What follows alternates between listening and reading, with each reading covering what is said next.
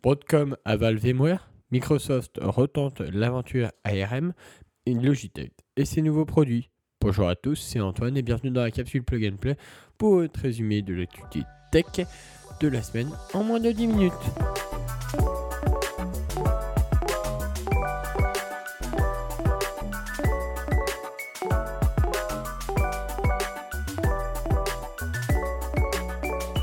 C'est une des plus grosses opérations d'acquisition de tous les temps dans le secteur des technologies. Broadcom a confirmé l'achat de VMware pour 61 milliards de dollars. Après la rumeur d'il y a quelques jours, le géant des semi-conducteurs qui fournit plusieurs de ses puces à Apple pour l'iPhone va désormais peser de tout son poids sur le marché de la virtualisation et du cloud. Michael Dell, qui possède 40,2% du capital de VMware, ainsi que le fonds de Silver Lake, 10%, soutiennent l'opération. Les conseils d'administration des deux entreprises ont également donné leur feu vert à la transaction qui valorise l'action de VMware de 44% par rapport à son cours de vendredi dernier. Une fois VMware en poche, Broadcom espère devenir le leader mondial des technologies d'infrastructure. Autrement dit, le groupe va aller au-delà de son cœur de métier, les puces électroniques, pour entrer de plein pied dans le secteur du logiciel pour les entreprises et bénéficier ainsi de marges beaucoup plus lucratives. Broadcom avait tenté d'avaler Qualcomm en 2018, mais l'entreprise s'était heurtée au refus du président américain de l'époque, Donald Trump. Cette fois, les régulateurs ne devraient pas faire la fine bouche. Si la conférence d'Apple approche, c'est actuellement celle de Microsoft, la Build. Et durant cette conférence, Microsoft a présenté un dev kit dédié à Windows pour ARM. Il doit pousser les développeurs à adopter cette nouvelle plateforme pour leur application. Depuis une bonne dizaine d'années, désormais, Microsoft essaye d'adopter d'une façon ou d'une autre l'écosystème ARM avec Windows. Cela a commencé avec Windows RT, puis les tentatives ont évolué jusqu'à Windows pour ARM.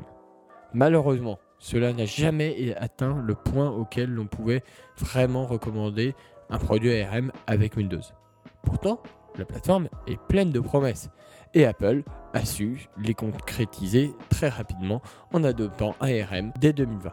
Contrairement à Apple, Microsoft n'a jamais fait d'ARM son unique futur. La différence vient peut-être de là. Apple a publiquement annoncé que sous quelques mois, tous ses appareils tourneraient sous Apple Silicon ARM au lieu d'une puce Intel. Il fallait donc, pour les développeurs, adopter cette nouveauté à marche forcée. Cela est notamment passé par le lancement d'un kit de développement à l'été 2020. Il s'agissait d'un Mac mini avec une puce Apple A12Z. Lors de la Build 2022, Microsoft a à son tour présenté un premier kit de développement pour la version ARM de Windows.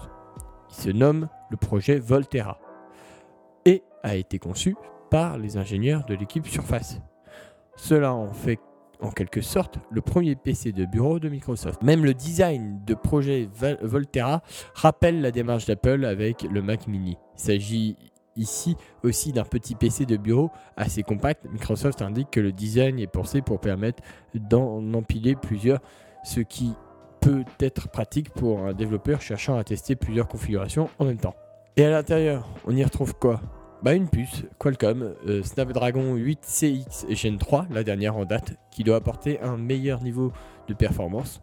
Dans sa communication, Microsoft met l'accent sur l'intégration du NPU, Neural Processing Unit, permettant d'accélérer les calculs liés à l'IA. Microsoft n'a pas donné une fiche de caractéristiques détaillée, mais on peut voir dans la vidéo de présentation que l'appareil intègre deux ports USB-C sur une tranche et une connectique plus large sur une autre tranche. Cette dernière propose un port d'alimentation, un port RJ45, un mini DisplayPort et trois ports USB de type A. La firme n'a pas donné de détails sur la sortie ou le prix de ce kit de développement. Vous ne l'attendiez pas ? Moi non plus. Personne ne l'attendait vraiment. Logitech lance le clavier bureautique MX Mechanical et la souris MX Master 3S. Logitech vient de dévoiler le renouveau de sa souris phare, la MX Master 3S, avec le bouton silencieux, ainsi qu'un nouveau clavier mécanique très fin.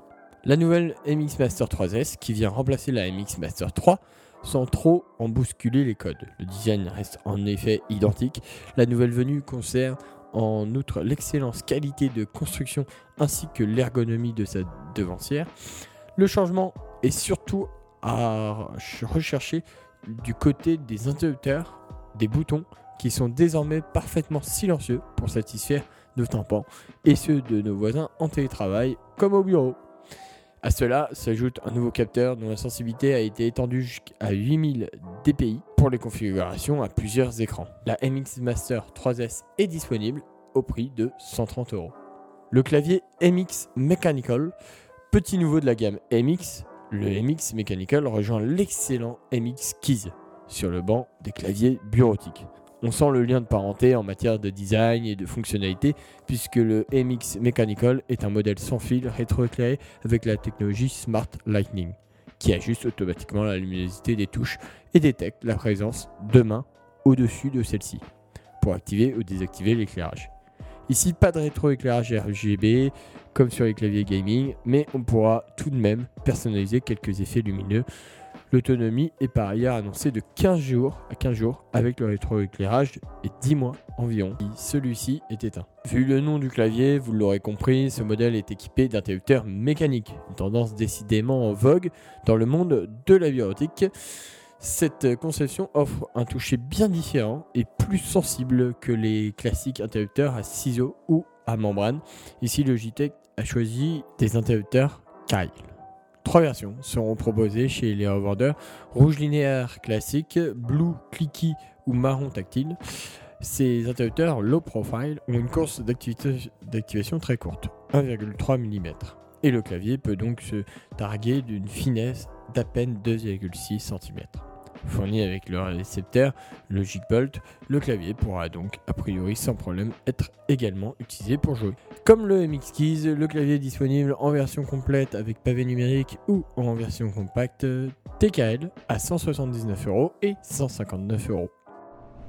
Voilà, c'est la fin de cet épisode. Merci de nous avoir suivis. On se retrouve la semaine prochaine pour une prochaine capsule.